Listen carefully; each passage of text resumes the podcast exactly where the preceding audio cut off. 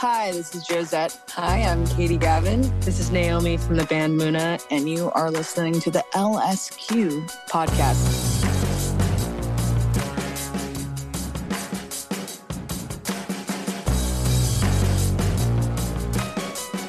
What's up? It's Jenny Eliscu. Thanks for pressing play on the LSQ podcast.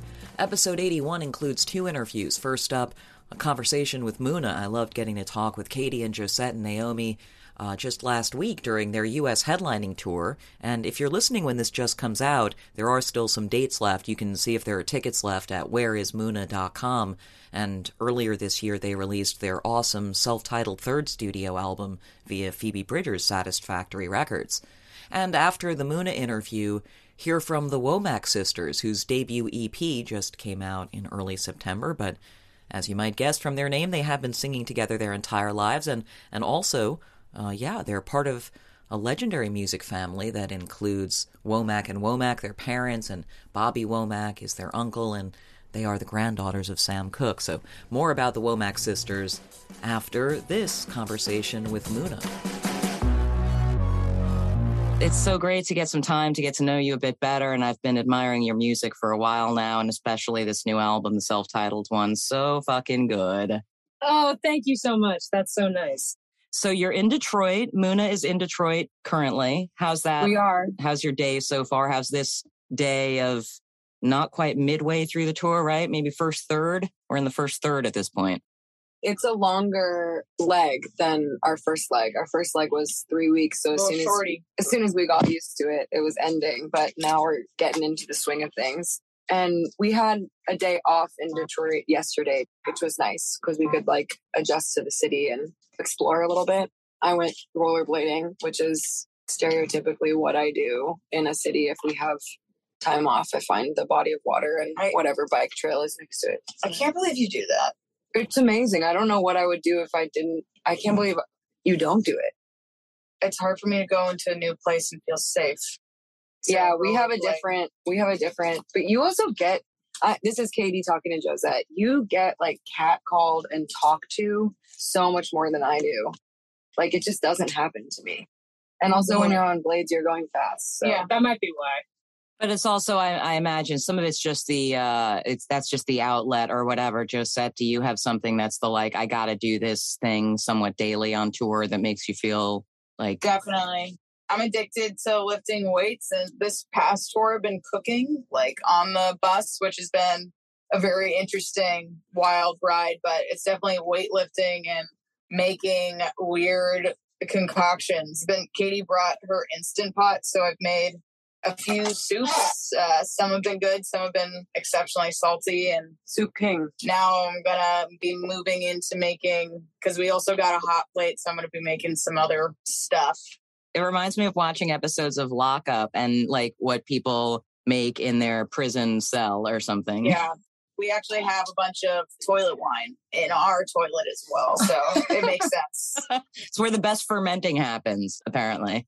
Naomi, what about you? What's your get through tour feeling human thing? I don't fucking know, to be honest with you. You also like, work out though. Yeah, I work out quite a bit, which is fun and helpful and like feels centering. Um, I don't know. I'm not a very embodied person. Like I don't feel very in touch in that way most of the time. I'm very like dissociated. so I think like my dissociating kind of makes it pretty easy to get through tour. Um, if I'm being real.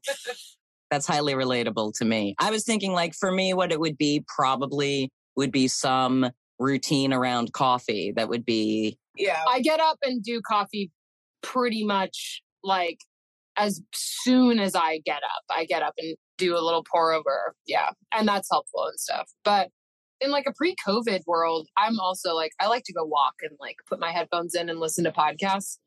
I would say i'm addicted to podcasts and mm-hmm. lightly addicted to working out but more so addicted to podcasts. Tell me a bit about when you when you first remember feeling like creative or creative urge? I think I always felt very musical and very creative. I can't say that like it felt entirely spontaneous. My family are all musicians, so like there was constantly sort of music and art happening around me, which made it feel sort of like a natural form of self expression. I think I like found my own way to it kind of in my adolescence. Everybody like quits their classical piano lessons when they're like 12 or 13, and I'm definitely no exception. And I think I kind of like, I had to naturally sort of like come back to it of my own volition, if that makes sense. Tell me a little more about when you say your family was musical. What's the deal with that? My grandfather is a pretty well known bebop sax player. He played with Mingus and also like has a bunch of his own work that he's done. And his son, my dad, is a drummer and also plays a bunch of different instruments. And my mom met my dad because at the time she was like a gigging bass player. She doesn't play the bass anymore, which makes me sad. But I don't know. I have like an uncle that's an art teacher, and like my step grandmother was a classical pianist, and she was my piano teacher until I was like 12 or 13 from like the age of five until then. So I didn't understand that people like weren't obligated to take music lessons. It was just very integrated into my childhood and my life and like the life of a lot of the people in my family. It was like you're either doing music or you're doing art or you're dancing or something. So, what was the first thing that sort of felt like it came from a different direction than that? You know what I mean? That was like, oh, that can feel like a responsibility, but this is something special. I think when like people started giving me music that wasn't what I had been exposed to, maybe starting around when I was like 10, I had an aunt who gave me a few CDs that were definitely not the type of music that my parents were into listening or that my mom was into listening at the time. I lived with my mom. My mom's a single parent and she kept the house like pretty quiet, but if she was listening to music, the most modern it got for her was like Sade. She pretty much only liked like funk and jazz. So I started listening to like folk and bluegrass shit and then some like punk stuff or when I was like nine or 10. And then I just started getting into like music that, yeah, wasn't like what I was assigned to play for my like piano lessons. And then it started to feel like a place that felt like my own thing, kind of more as a listener before the playing perspective, if that makes sense. What were some of those artists that, you know, that feeling you have for the first artist that you love where you're like, oh, fuck? Yeah. I mean, to be fair to my mom's music taste, I did love Sade. Like whenever she played Sade, I couldn't understand what she was saying, but I loved the music so much. So Sade is definitely an early one that is definitely like from my mom and but my aunt burned me uh, like a bad religion CD that I loved. I was like a Bush era kid. I didn't know anything about politics, but I knew that I fucking hated Bush and I hated the war and like I felt a little like a punk in my little heart that really didn't have a geopolitical understanding, but knew that I felt like angsty about politics and stuff. And maybe I knew I was queer and that felt like part of it. But yeah, bad religion and like some early Green Day shit and then a Nirvana CD. And at the same time, I was also like, she also burned me like a Nickel Creek CD. And I still to this day, I love Nickel Creek. So yeah, a bunch of different stuff. And then how did you kind of get back into playing music again where it felt like it was exciting and of your own volition? So I quit piano when I was 12. I wanted to play guitar or bass, but I started playing guitar and I took classical guitar lessons and I surprisingly did not love it, but I did learn how to play some stuff and I was having fun playing it.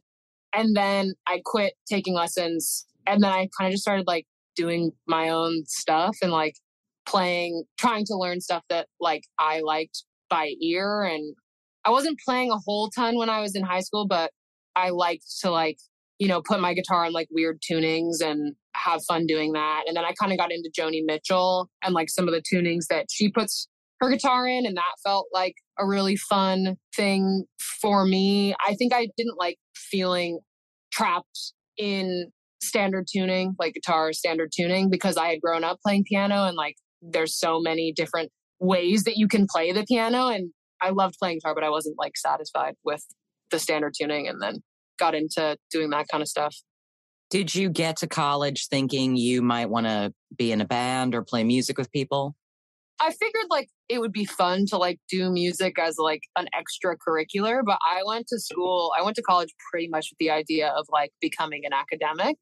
I was pretty sure I wanted to like be a critical theory professor or like be an ethnic studies professor. That was what I was thinking at the time. Damn, that's that's a lot.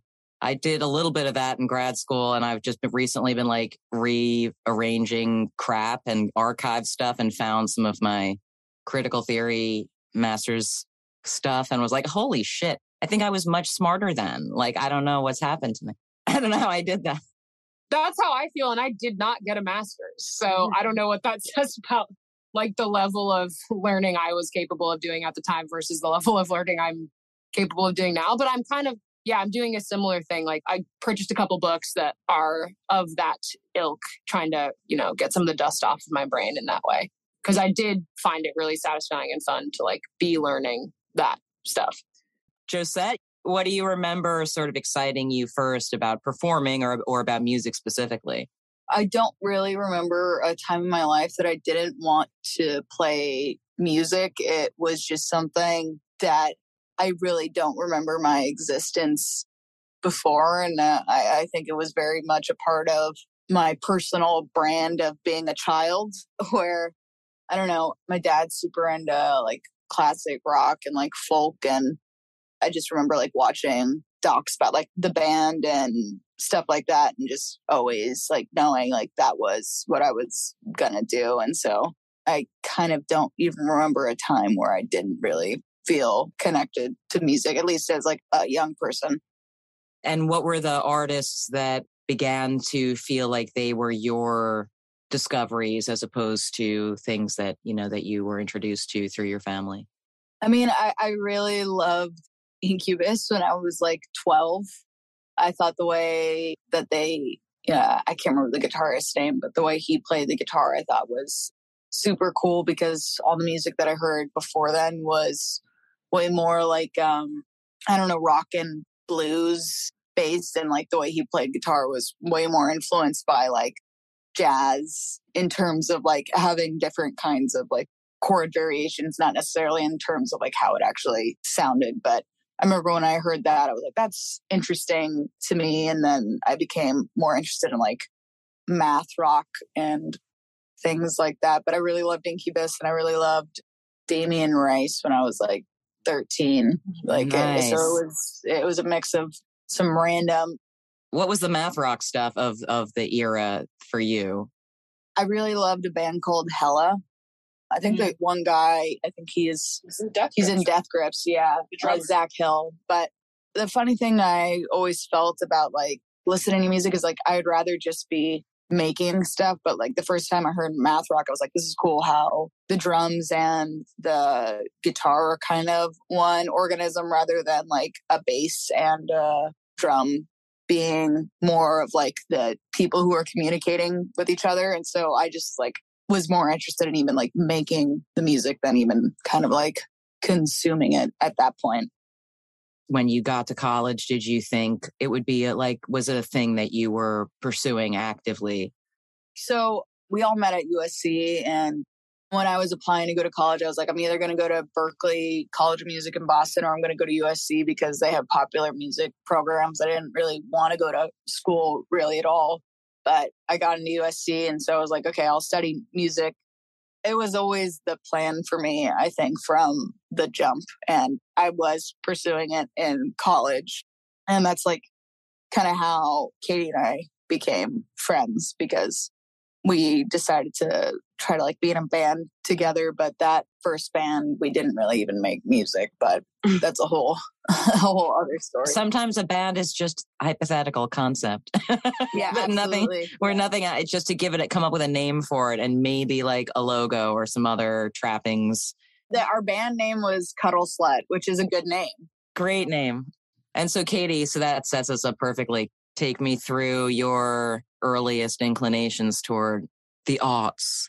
yeah, yeah, absolutely. Katie's gonna be I just have some funny memories. Like, if I'm being real, the first thing that came to my mind was being alone in my backyard as a child and watching the grass move. And I was really convinced that there were leprechauns in the grass. And I just got filled with this feeling of like pure, pure ecstasy.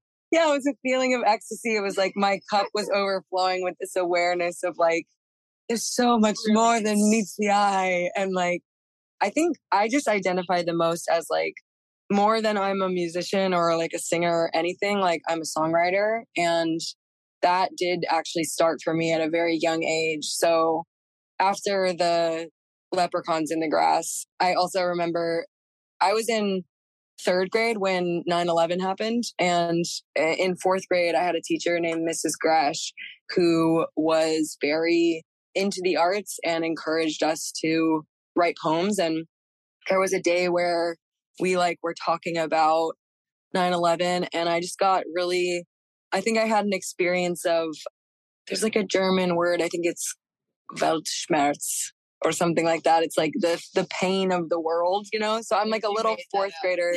that would be psychotic. I mean, oh I no, it is, it is. No, I love that word. It's one of many great Weltschmerz. Yeah, it's one of many great words. And um, let's list them. Let's list all the great words. if we could take a quick tangent. No, but I I was always just a very sensitive, emotional kid. And I remember I had to like get up and go to the bathroom and like cry. And then I came back and like wrote a poem.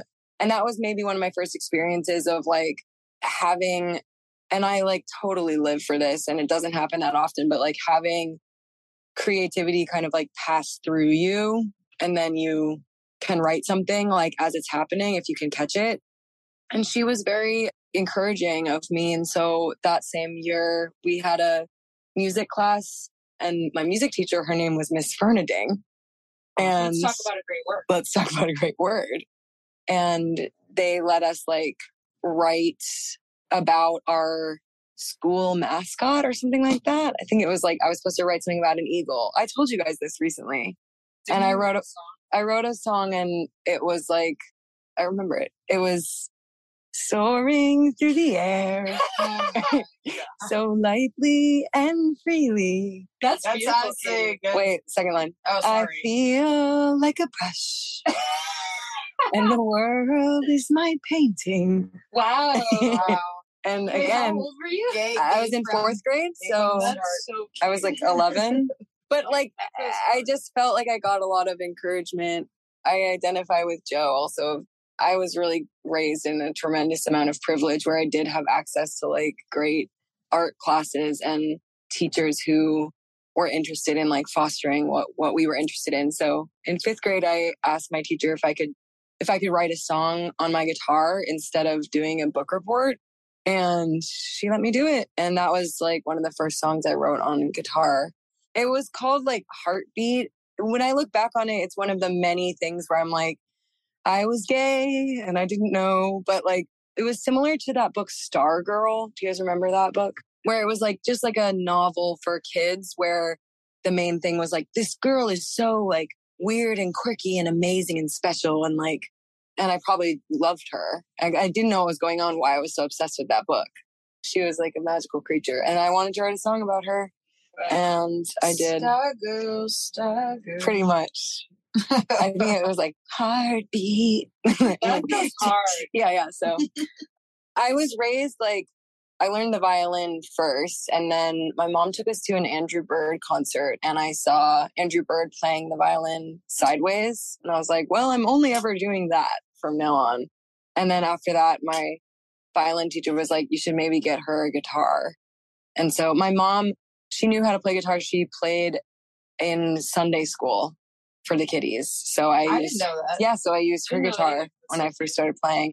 But I really, as soon as I learned how to play chords, I was like writing songs and kind of been doing it ever since.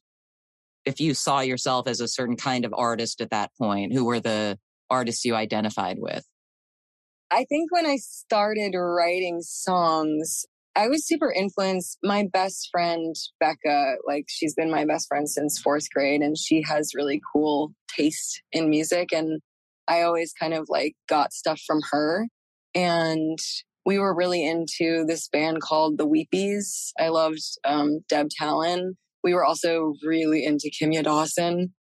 I loved like any voices that were kind of picking apart like small things about life and then making them really huge. The other artist that my mom got me into was Imogen Heap. She really loved Frou Frou and Imogen's records. So I was very drawn to her style of songwriting. And I think I was trying to imitate her from a young age. And then the other thing is like my parents kind of let, I'm one of three girls, and they kind of just let us follow all of our instincts in terms of what we wanted to listen to growing up. So I really did listen to a ton of like it was the Spice Girls, it was Samantha Mumba, it was Shania Twain's like red version album. That was all in my Walkman. So I was I did like the pop sensibility and also like from a young age. Like I remember listening to is it Faith Hill who does The Way You Love Me? Yeah. I was always a sucker for like a pop song that I could fantasize to. I always had like insane crushes, like on boys, lol. But but I would listen to pop songs over and over and like have my little fantasies in my head about my crush is gonna take me by the hand in the hallway. and so I liked that world as well of like kind of intertwining songwriting with, you know, like fantasy, almost fantasy as coping mechanism was definitely a part of my songwriting. When you finally connected at school, what were the sort of what were the early conversations about music that made you all feel like there was a kinship or that there was a good foundation for trying to make music together? Well, it was such a winding road that brought us there. It was interesting because I was a transfer student and I had been studying history my freshman year of school when I was at NYU. And then when I transferred to USC, I was like, I still want to study American history. And that's how I met Naomi. But I also knew that I wanted to be studying music. So that's how I met Joe. And I came to USC with kind of a game plan of like, I'm going to form our Le Tigre. Um, Katie's always been pure business. I'm a Capricorn, so is Naomi. I was so obsessed with Riot Grrrl at the time, but I don't like making punk music. So I was already kind of like scheming with Josette from the moment I met Joe. And then when I met Naomi, I, in one of our first conversations, I was like, Do you play? What did I say? You were like, What do you do? Like, not in school. And I was like, I like to play guitar and I like do music sometimes. And you were like, Oh, cool. You can be my band. And I was like, Oh, word. And it turns out I could be in her band. Turns out you could be. and here we are. It's cute though, because like when I hear Naomi, like earlier, they said, you know, they saw themselves as like they were going to be an academic and they could have been. But Naomi's best friend from college, like after we had become friends, and well, Naomi and I at the, at the time actually we were dating. And Sarah pulled me aside one night and said to me, like, Naomi's not gonna like say this to you up front, but like I think in their heart of hearts, they do want to be playing music and they just like are scared of like how risky it is, but they do want to do it. And that shifted a lot for us because Katie found a business partner. Yeah, because then I found a business partner. I think I was, I mean, it sucks to acknowledge, but I think I kind of didn't know what to do when I first met Naomi with how talented they were. And they're like like I remember you showing me stuff that you were working on and like you were just using such good sounds, like your guitar tones were really cool and like I don't have those sensibilities, so I was kind of jealous of Naomi. And then once I figured out I could tie you to me, then that cleared the path because I was already tying Josette to me. So I said, I'm not intimidated by Joe's skills because I'm subsuming them.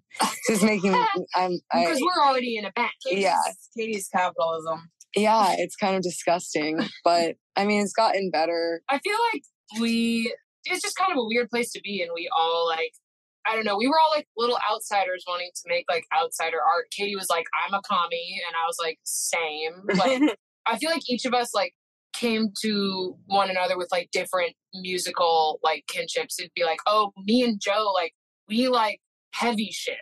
I can show Joe the metal that I like, and Joe might like it, and that kind of stuff like tied us together. And me and Katie might connect on something else, and Katie and Joe might connect on like something else.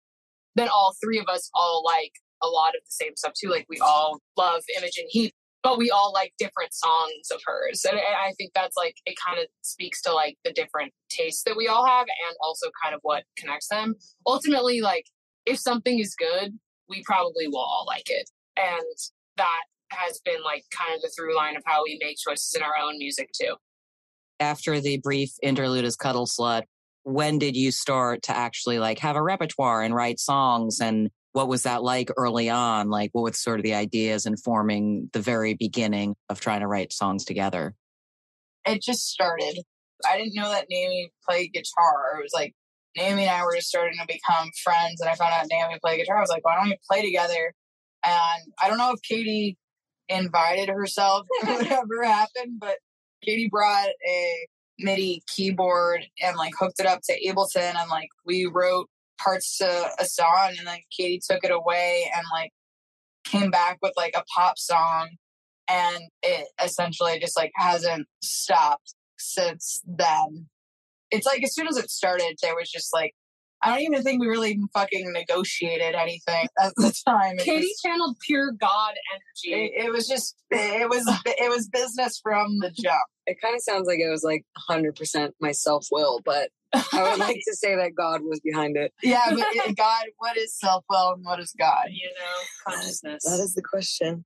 But yeah, from the jump, like when we started jamming, because we were using Ableton, we were recording parts and we did have good chemistry where it was like, it was very generative. We were all pumped. Like once we were like, oh shit, this is cool. Like yeah. we just kept doing it. And then we were, we were making kind of like really more experimental more oh, experimental shit and i remember it's so funny i remember we made like a pretty poppy song and people liked it and i remember a friend of ours Petey, who's now mm-hmm. like he's like a very famous tiktoker now yeah i remember he and came musician. up to yeah he's a musician as well he's he's so talented and really funny and cool and, and he like went to high school with katie and moved to la and i remember like seeing him randomly at a party and him and i having a conversation he was like you should make more songs like that which song was it? To be, to be moved. He was yeah. like, you should make pop music. Like, yeah. you guys are really good at it. You should do it. And yeah. I was like, word. and then Naomi moved up in the business plan. That's when I received a promotion. Yeah. Um, no, and that just kind of like, I think we decided to make music that like made us feel good for sure, but that also like had an audience in mind. Mm-hmm. And like was music that could be useful to an audience. I think that kind of that sensibility started to develop after like the first like five or six songs we wrote together. Mm-hmm. What do you mean when you say useful? Like, I mean, I feel like we both feel this way about like Katie's songs. It's like songs that can be used as just like something to dance to, or it can be used as like, I don't know, a mantra to say to yourself if you're like in a really low place or like whatever, you know, need at the time. Like when we were in college, we were writing songs like Loudspeaker or I Know a Place. And like these aren't just like pop songs that are just like, let's get on the floor. Like this is like heavy shit, you know, lyrically. And I feel like music that has always had like a purpose and when we're saying like we had an audience in mind, we like people who need to like hear those things are the people that we've always had in mind. And I feel like that's kind of always been a, a guiding force of why we continue making music. It's not just for our egos. Like Muna has become like for the people, and I think that's why like we've been able to like do this for so long. Yeah, I was going to ask, and and it sounds like this is an example of the kind of thing I'm I'm asking about next, which is these moments of realization that kind of pivoted you in your songwriting or in your understanding of what the project is. Like, were there any kind of watershed moments with this thing that you're talking about, this idea of understanding we can write music that is for us. And by being for us, it also is for so many people like us. Totally. Yeah. I mean, I want to give a shout out to our songwriting teacher and the dean of the pop music program at USC. His name is Chris Sampson, and I've known him since I was 15 because I did a songwriting camp with him back then. And then when I showed up at USC as like an angry stoner communist with green hair writing some of the weirdest songs that anyone has ever heard. I, I was I was down. he like just let me completely do that. He just did not try to control what I was creating at all. But he was like, whatever you're doing right now, it's like, I feel like you have to do it for you. Like, and I, I think that's actually important. Like, if you're an artist, there probably are times where you really need to possibly like create selfishly, especially if maybe you like grew up in an environment where you're creating to try and get like approval or validation from like somebody else. Like it only matters if you understand what you're singing about and like that serves its purpose. But I remember there was one songwriting class where he, I think it was the one where we were performing to be moved. And he talked in that class about how like most artists do have to make a decision if they're doing it like just for themselves, which is a totally valid way to go. Or if you are trying to make something that can affect somebody else. And there's also obviously that kind of strange phenomena of if it's super for you, then it also can be like for everyone else, which is such a sweet spot. But I think we decided like that we kind of wanted to embrace the idea of like a musician being like a service industry job, like make something that the song can be of service to other people. I'm curious to hear about going into making this latest album that is now out. Like, what was the yeah, what was a sort of moment of reckoning maybe that you had, or was there a kind of similar moment where you're like, look, here's what we are here to do? It's funny because I think that we made this record trying to just be present like every day to what a song was asking of us. Like when we're talking about the beginning of our story, it kind of sounds like we maybe did have like a master plan for a really long time. And we were vibing literally. But if anything, if anything, like I kind of feel like this record was the time that like the master plan just went out the window we and we trying to go. I did. Yeah. I, not quit. yeah, I think we did have conversations, like internal conversations of we just wanted all the songs to be really good. Yeah, and we wanted to subvert people's expectations of like what a band that either is unsigned or on an indie label because we didn't know what was happening. Like when we mm-hmm. started making the music, we were just like wanting to do it ourselves and surprise people with what we were capable of. This sort of through line for us that we know we're good. We know the music that we have made from the beginning until now is good, but a level of confusion as to like why we were like still sort of like struggling to break through. And we kind of like chopped it up to like our identities and our politics. And like that just kind of pissed us off over time, mm. I think. Feeling burdened by like that which is put on you by the world and by the music industry and by all creative industries and how some of it just is out of your control and wanting to like take back that control a little Mhm. bit and subvert the narrative and like not be beholden to those expectations of what you're capable of. I think that was probably a big part of what went into like our drive when we were making the third album. But I think also we were just like, well, I hope all the songs are good, you know, and like put good songs on the album and hopefully the album will be good. I also feel that from a songwriting and lyrical perspective, what I think we actually did achieve with the third record was kind of what I wanted to achieve with the second record, but Sure. couldn't because I just wasn't there personally yet. But there are moments on the third record where, like, if we're talking about songs that can be used by people, I think Muna for me has been a project of like doing a lot of shame work and like just trying to free myself of pieces of shame like bit by bit and also like free myself of toxic cycles that I get stuck in because of that shame and so when we were working on, the second record I was getting to be in this like new place psychologically where I was like feeling a bit more peace and a bit more comfortable with myself but a lot of that was like because I was like just withdrawing and abstaining from a lot of behaviors that weren't working for me. And so that record, it's a super heavy record, but it was for me, it was necessary to make that to get to the next place. And I think that with the third record, I had maybe like there's no arrival I have found, but I was starting to be able to experience love and embodiment in a new way after like a period of time of kind of being very withdrawn and reflective only. And so I'm just happy that there's a lot of that on this record. And one of my favorite kinds of messages to get from fans are like hearing from fans who have been on the same journey as I have, like through their time listening to us as a band. It's like maybe they used to be in a relationship that was really bad for them. And like then they, you know, had some time of self discovery and now they're like in healthy relationships or they're pursuing careers that they want to pursue or whatever it is. And, you know, a lot of that is just like growing up, but I think it's cute that we get to do that with other people.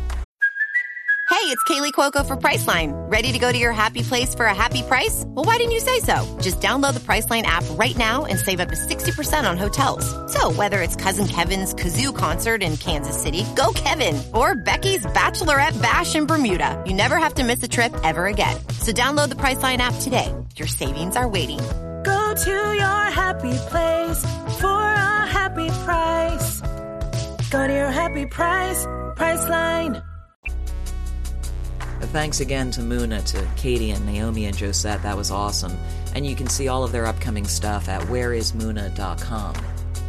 And next, the Womack sisters, BJ, Zamani, and Kucha, who it was a pleasure to meet over Zoom this summer when they were awaiting the release of their debut EP. They had just pushed it back a bit so they could add their cover of, I, I was mentioning this earlier, of their grandfather Sam Cooke's Change is Gonna Come, which is on that debut EP called Legacy, out now, and they're working on finishing a full length album for 2023. Hi, I'm Kucha.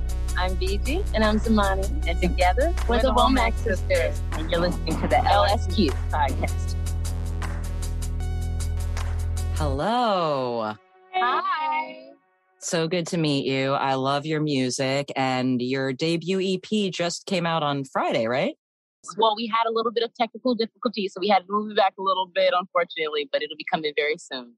We added our grandfather's song, Change is Gonna Come, to our EP. Yeah. And so we had different mixing that we wanted to get yeah. done. Yeah, we want to make sure it's perfect because it's such a strong song. Yeah, it's really important that it's heard the right way and that it means something to everyone. You know, in this time that we are in, I think there's a lot of growth that we have to do, and it's going to be inspiring for people. So that's why we wanted to include it in our EP. Oh my God, that's amazing. But also, I want to know more about when you put your heads together to figure out what your interpretation of it's going to sound like. Obviously, I haven't heard it yet, but you must have had a lot of different ideas and such a personal connection to your grandfather's song. Like, tell me about your thought process behind what we'll eventually hear for your version.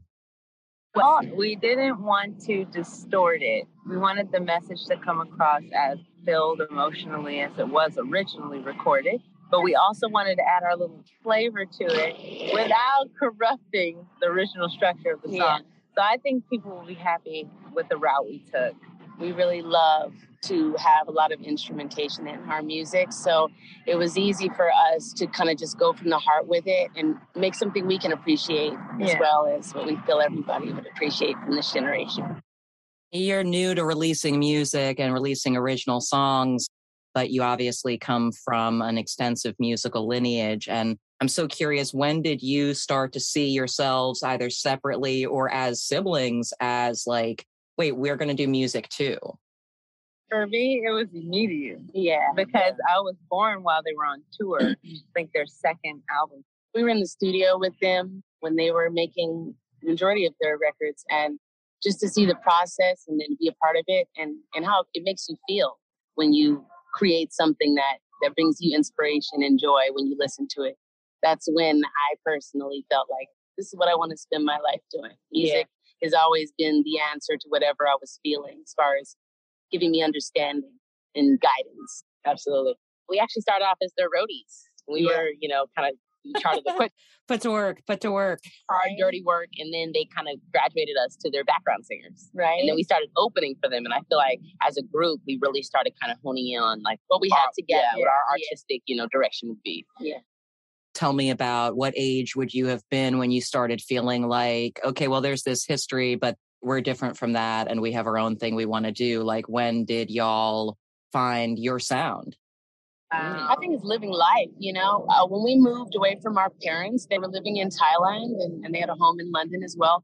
That's when we really started to figure out how we wanted to approach our music and what it is that we wanted to bring to sound, you know, because I feel like music is it's a representation of who you are. So us getting out in the world and experiencing real yeah. life, having relationships, getting married, uh, losing relationships. Yeah, I would say mid-teens it started for sure. Yeah, that's, that's like that's like that that that time where you're like self-discovery. You're looking yeah. for something. And it's really start- 20s for me because that's when I really started to experience yeah. life things. And that's when I knew what kind of music I wanted to make. I had appreciation for the music I was hearing as far as my parents' music and yeah. other music, but I didn't know what kind of music I really was going to make until I started having life experiences that really inspired me to write a certain way. You know, I think the thing, the obvious kind of influences that people would identify listening to your songs so far are more retro things, you know, whether it's the Motown girl group thing or the more recent kind of R&B singing group thing. But obviously you're very modern and I'm curious what artists in the past few years of you deciding to really lean into this and put out your original songs and stuff, who are some of the artists nowadays that you look to as kind of role models and stuff? It's it's. I don't know if call Beyonce a new. Yeah. I mean, I mean, I don't know if she's a, considered a newbie, but I feel like for this generation, she's definitely yeah. So it's a little like a bit. Queen yeah, it's a little bit of yeah. everything, you know. I listen to country, I listen to rock, I listen to rap, you know. I think nobody's doing what I want to do personally, just me. Right, right. Nobody's doing what I want to bring to music. And, and, and that's also what drives me personally mm. to write certain kind of songs because I'm not hearing what I want to hear in music, you know. I'm not hearing enough of people fighting for love and yeah. togetherness. I'm not hearing unity in music. I'm hearing insecurities and I'm hearing boasting about what you have. Mm. And none of that is what I care to bring to the table. So I, I have to go within when it comes to what it is I want to bring to the table personally. You talked about truly growing up in the studio with your parents and how right away you knew it was something you connected with. And I'm sure seeing the joy it brought to them and, you know, to their sense of purpose that it gave them, it felt like that's a good thing to model. But when did you start to realize like the grandpa thing and like, oh, wait a minute, Sam Cooke, like whoa, when did you have the maturity for his music to hit you as something like, that's not just your grandfather, that's like a whole other thing? I feel like because, like you were saying, when you're immersed in it from the time you're a child, I was there for all of the interviews. Yeah, they didn't leave us at home at all, so we were tutored on the road with them all the time. You know, yep. so just listening to some of the interviews that we were a part of gave us an idea of what the family was about. But our parents played the music for us from the time we were born. So he always told us, you know, the yeah. impact that his music had, civil yeah. rights movement, and bringing people together. You know, he, yeah. he refused to perform to segregated crowds, and so just hearing our mother tell us all these stories about him, we really had a high respect. Yeah, we respected him, him highly from the earliest age. Prior to knowing exactly how much he meant to other people, he was already our matriarch. Absolutely and, and provoking change, even in the music business. You know, he was one of the first to start a label and to be able to have extend, publishing. yeah, and, and sign, sign artists. Yeah, he was ahead of his time. Yeah, yeah they really were uh, vocal in letting us know that really early. They preached about him heavily, constantly, and the whole family. You know, we have members of the family who are not as famous, but equally important, uh, prolific, talented. You know, so we grew up with a high respect for all of our it's interesting. This feels like it's an interesting moment for the three of you because you've been doing this for so long, your whole lives, truly. But yet, this is a moment of like getting ready to launch something, you know, in a way for the first time. So, how are you feeling just this summer of 2022? How are you feeling? We feel like overwhelmed sometimes because, yeah. you know, so much has gone on in the past two years. It's you know? big other than our career. yeah, the know? personal journeys that we've been on it's definitely been life changing. Life changing. Mm, and yeah. I think the music is our therapy and that's what keeps us together and keeps us being able to release the pain that we feel. You know, yeah. I, I lost my husband in 2020. And so just the loss, family members yeah. that have passed away, it's been a lot. And it also kind of made us draw back a bit from focusing on the music and putting ourselves out because you know, you have to do things that feel right to your soul. And if you have so much turmoil in your life and you're trying to find yourself, you got to focus on your existence. And so that has definitely taken us Priority. away from the music at times over the years because we ran into a lot of people who tied us up in bad deals. We yeah. had a situation with a person we really believed in and it tied us up for three years. And yeah. that just kind of made us lose our love for the business side of it because the music is the joy. But when people try to profit and lock you it into situations and, and control your music, and it's just, it gets so ugly that you don't even want to be a part of it. But us knowing just how this makes us feel, yeah, finally getting to put us, out our EP. Exactly. Yeah. And, we're, and, we're, doing it independently mm-hmm. at this point because we, we want to just enjoy the music. Team it yeah. feels good being in the power position, yeah, you know, to, to be, say that sounds good and, and not have to fight about it. Yeah, because yeah. it's about the love for the music. And, yeah. and a lot of the times people want to make it too much about the business and you take all the joy out of it. So yeah. we had to take a step back and find the right situation. Yeah. yeah. But yeah, now that we're finally here, I would definitely say, I mean, oh my God, yeah, long time coming. Champagne popping. yeah. Yeah. It's, it's, gonna, it's gonna hit us in a minute. Yeah. All right, well, that is about it for episode 81. Thanks again for your ears, and thanks again to the Womack sisters and to Muna. And I've got a couple of episodes left for this season. I'm excited to share interviews with Bartees Strange and Kae Tempest in the coming weeks. And if you have questions or feedback, I'm at Jenny LSQ on Twitter. Talk to you next time.